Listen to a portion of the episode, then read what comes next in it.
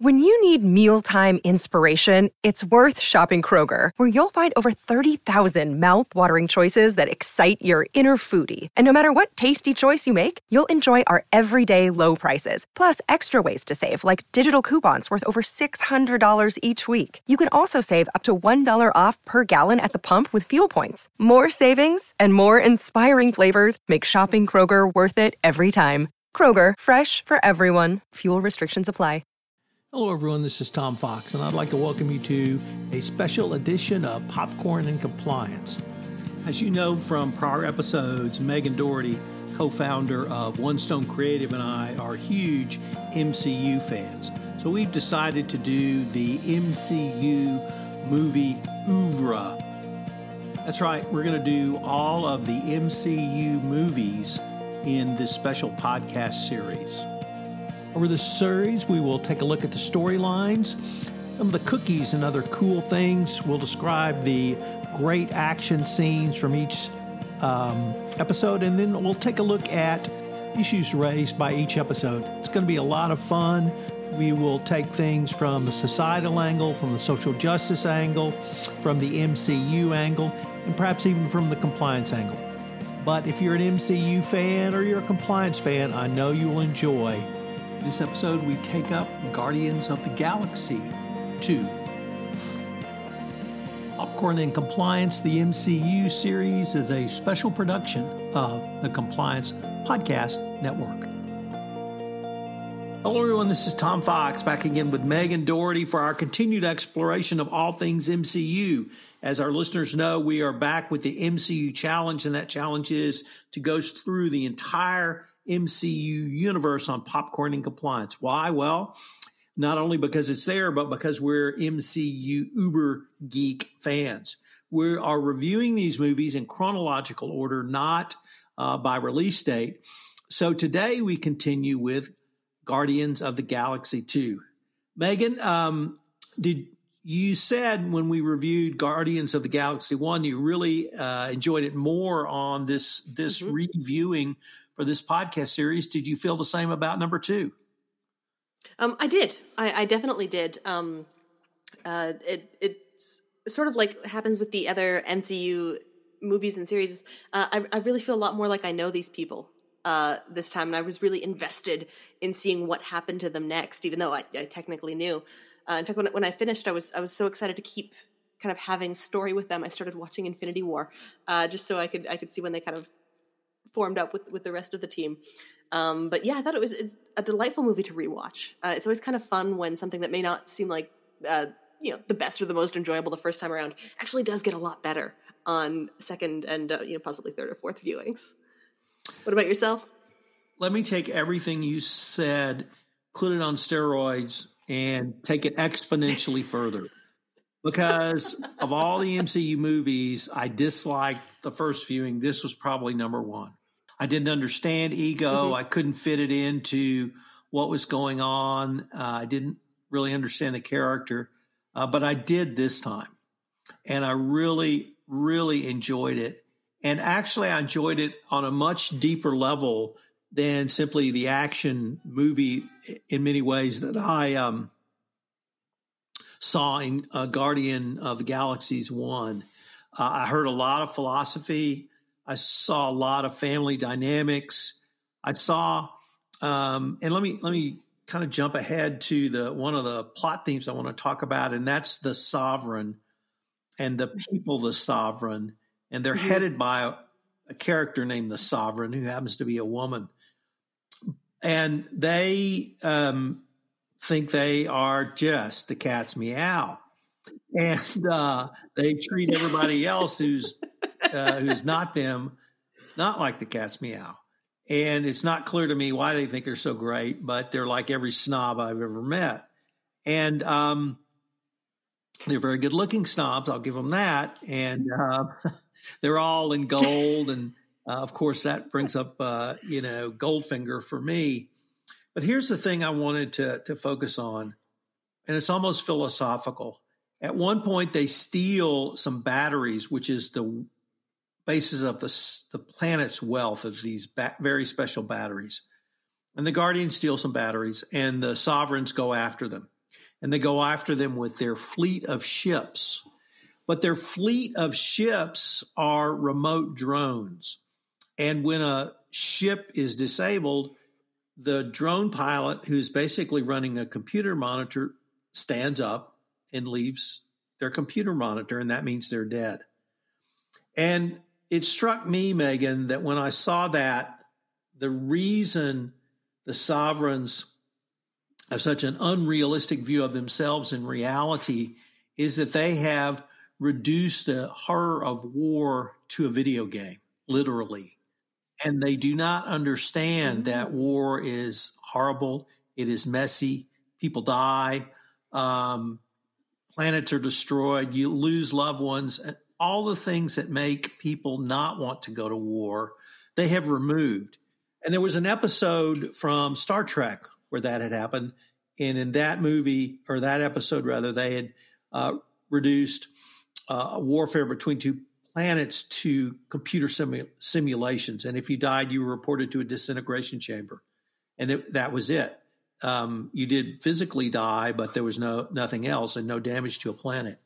And it really struck me that by reducing the horrors of some of the things that you and I would call humanity, even if they're negative, to a game or to a video console, you really lose that connection. And I don't know if my mind spiraled out away from there, but it seemed to me that that was one of the reasons they were so unrealistic in how they viewed themselves and others, is they reduced everything to not really, a pleasure planet sort of situation, but a planet where they thought they were better than the rest of the galaxy, and they didn't understand and really treated everyone else like that. So that was I saw that kind of philosophy throughout this, and that kind of philosophical bend also extended to Ego, the Kurt Russell character, who is the father of Peter Quill.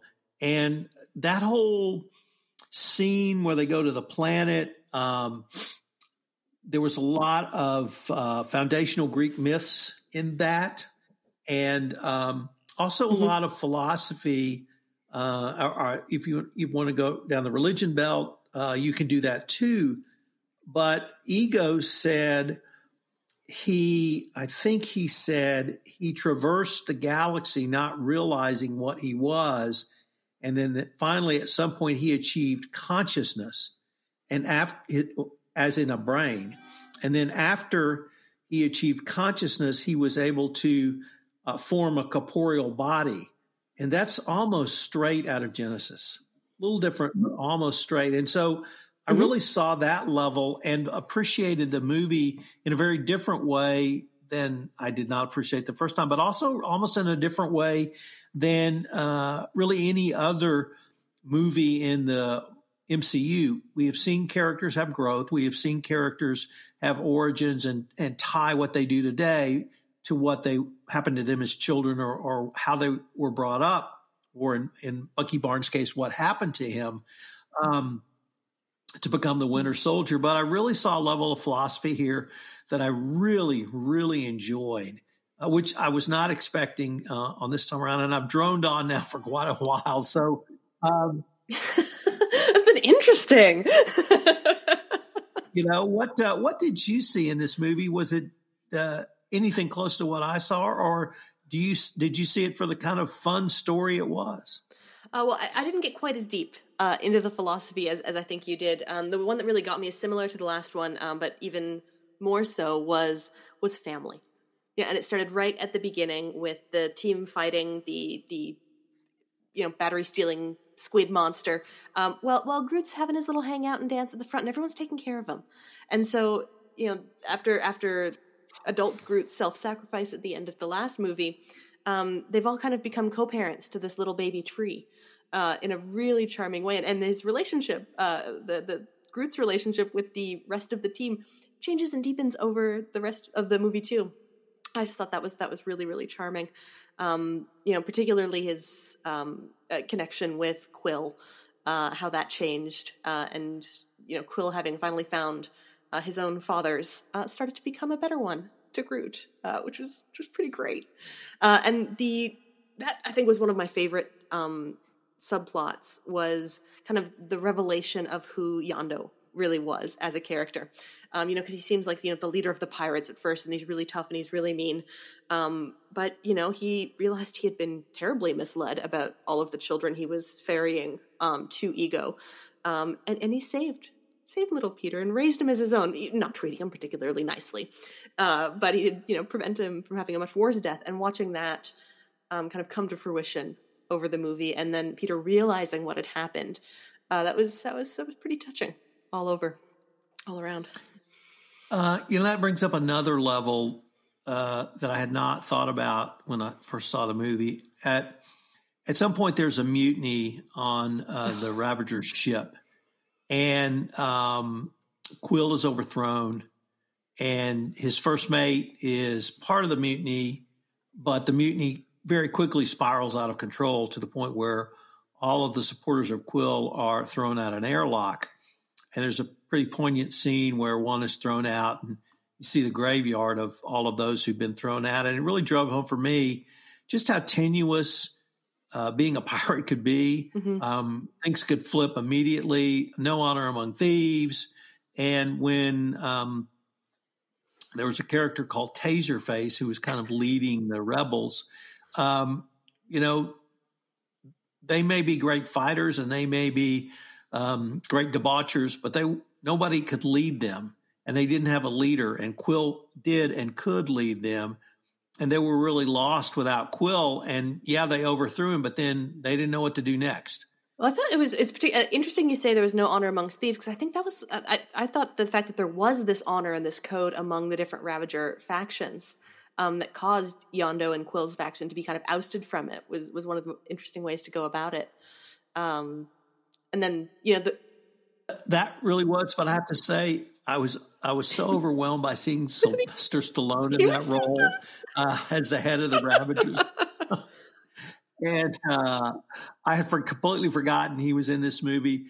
And, you want to take it all the way then and tie it to the very end about the funeral scene and explain that, because I found that incredibly poignant too. We'll be right back with more on Guardians of the Galaxy 2 after this quick message from our sponsor.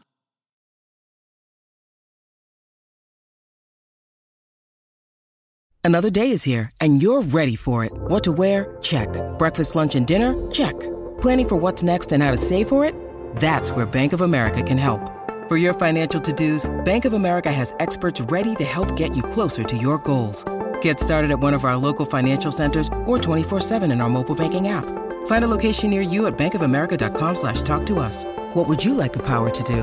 Mobile banking requires downloading the app and is only available for select devices. Message and data rates may apply. Bank of America NA, member FDIC. I do too. And the thing, what is it with the MCU and these gorgeous, heart-wrenching funerals? Because...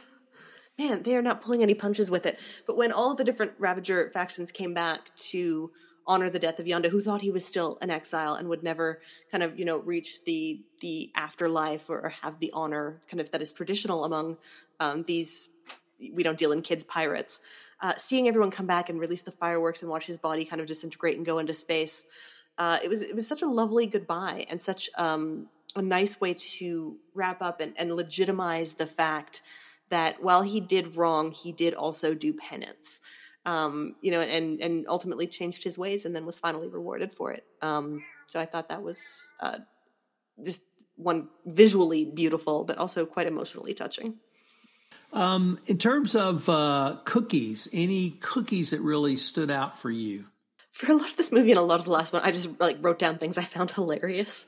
The way Peter Quill talked about movies and TV shows as if they were Earth legends was just consistently funny. And the way the rest of the Guardians constantly misunderstood them and how they work. I wrote that one of my favorite, I think, was Zarbu Hasselfrau and his magical talking boat for David Hasselhoff and Knight Rider was brilliant. And I thought that the tech was really cool. And the way they were visually demonstrating the text, so like the little pads that you'd stick on that became, a mask or a flight suit or a space suit. And I just had down, Iron Man is dreaming of this tech. And, on Earth also kind of developing it in a silo with the nanotech for the Iron Man suit. And then pretty much any time Mantis and Drax were engaging in conversation, I found catastrophically funny. Yeah, Drax was, I don't want to say revelation, because we obviously met him in Guardians 1, but the humor he brought and the humor they allowed him to Dave Bautista, the actor, to bring, and he played it perfectly. It was a complete straight man, and he played it as if he didn't know he was being funny, and it made it even more funny.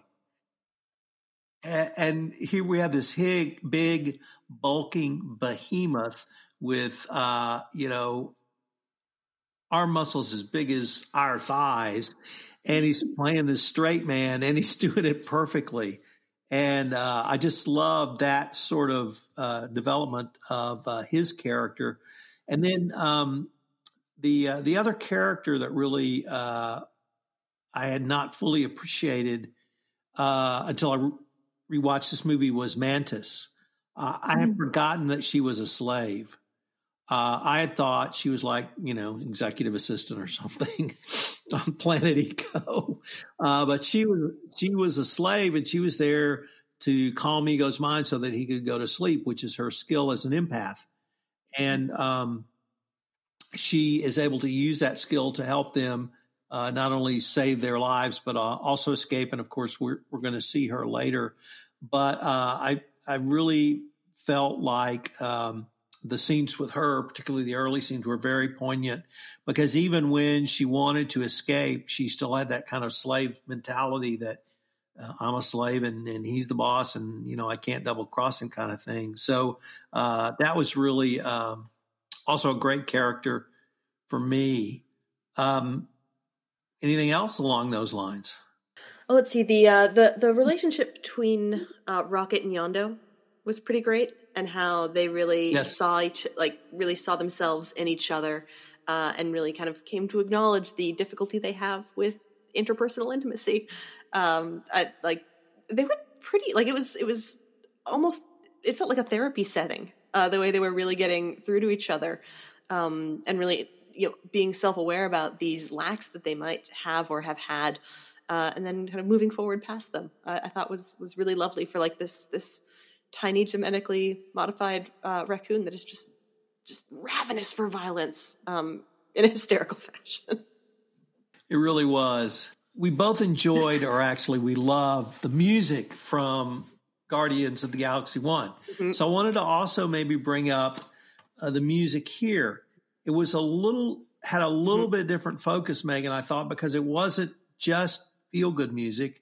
We had things as diverse as Glenn Campbell with Southern Nights, George Harrison with My Sweet Lord, and Fleetwood Mac with The Chain.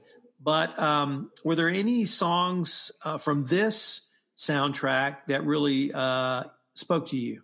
The Chain, Fleetwood Mac, one of my all-time favorite bands. So hearing that towards the beginning and then again towards the end, I thought was fantastic. And the way they used the same song twice was really, really effective. And I like the Brandy or Fine Girl, I think is it's called. And so the way first it was a song that was being enjoyed, and then the lyrics were kind of being twisted by Ego to explain and justify his actions. I thought it was a really nice use for a piece of music. So those were the two that caught out to me. I wish there'd been a little more Fleetwood Mac, but I always wish there had been a little more Fleetwood Mac. So that's just the way it is. So I hope this doesn't destroy what little street cred I have, but I have always loved Brandy. It's one of my favorite songs. It was favorite when it came out, and it's favorite now. So I hope my daughter's not listening, because I know I'll lose all street cred with her if I reveal that. But it actually worked for me in the way he did it, even with the way he manipulated it, because I often think of I love science fiction movies, and I love movies about space travel. And I think of people in space to the 16th or 17th century or 18th century sailors crossing the ocean, where it was just as big an unknown. It was just as big. Your chances of death were just as great. And, you know, I look at astronauts in many ways as a modern sailor. And so my life, my love, and my lady is the sea. And my dad was a naval officer, so I had a resonation with him. And they're men, I suppose women too, that, you know, they love the sea and they love the open sea. And there's going to be those who are going to feel the same way about space. So I really found that poignant. And then the second one, though, is Father and Son by Cat Stevens.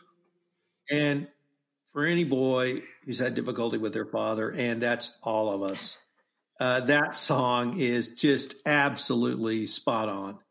And other than Harry Chapin's Cat in the Cradle, I really can't think of another song that would be more to a son than Cat Stevens' Father and Son. So at the end, that was really, really poignant to me. When he shares with Groot. But once again, the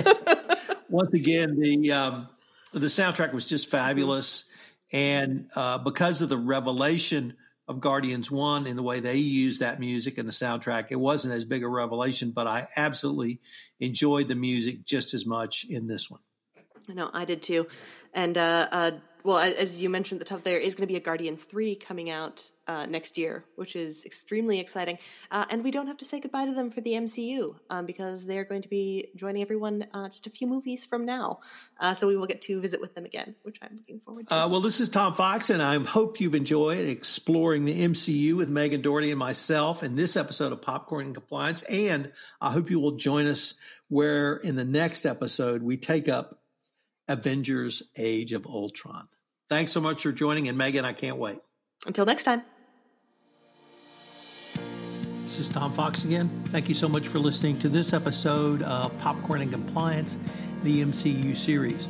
I hope you will join Megan and I next time where we take up the Age of Ultron. Also, I'd like to tell you about a special podcast series that recently premiered on the Compliance Podcast Network. Trial of the Century, the Enron trial, where with business journalist Lauren Steffi, who covered the Enron trial, we take a look at the trial of Enron as opposed to the bankruptcy. I know you'll enjoy it if you like fraud, if you like trials, or you just like a good story. Check it out on the Compliance Podcast Network.